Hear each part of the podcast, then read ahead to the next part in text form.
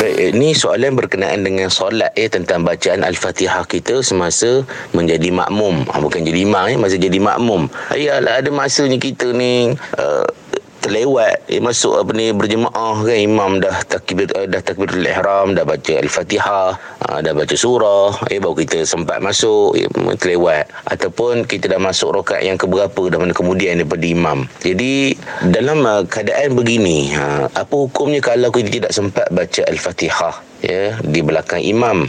Kalau kita makmum yang uh, dipanggil masbuk masbuk maknanya kita mana kita masuk lewat dan tidak sempat bertakbiratul ihram sama dengan imam setiap pada awal solat maka imam akan menanggung bacaan al-fatihah kita. Ya bagi rakaat itu. Untuk rakaat berikut tu kita kena baca al-fatihah. Okey jadi untuk bagi rakaat itu imam yang akan tanggung al-fatihah kita. Kita baca setakat mana yang sempat ya kemudian bila imam apa rukuk kita pun turut rukuk dia akan tanggung.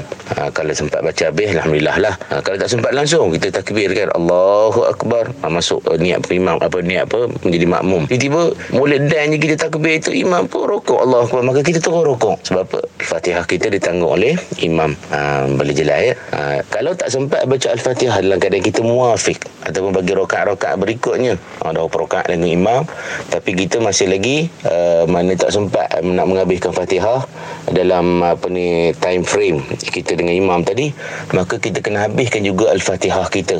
Ketika imam rokok tak habis lagi imam tidak kemudian imam sujud pertama. Ha, itulah dalam tiga rukun apa ni pergerakan imam tadi dibenarkan untuk kita menghabiskan al-Fatihah. Tapi kalau tak habis juga maka niatlah mufarakah. Ha, tinggal seoranglah kita walaupun duduk dalam saf jemaah tu. Ha, sebab apa?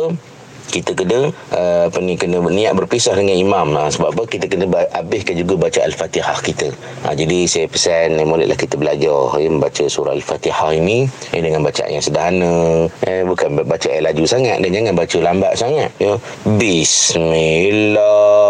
الله الرحمن.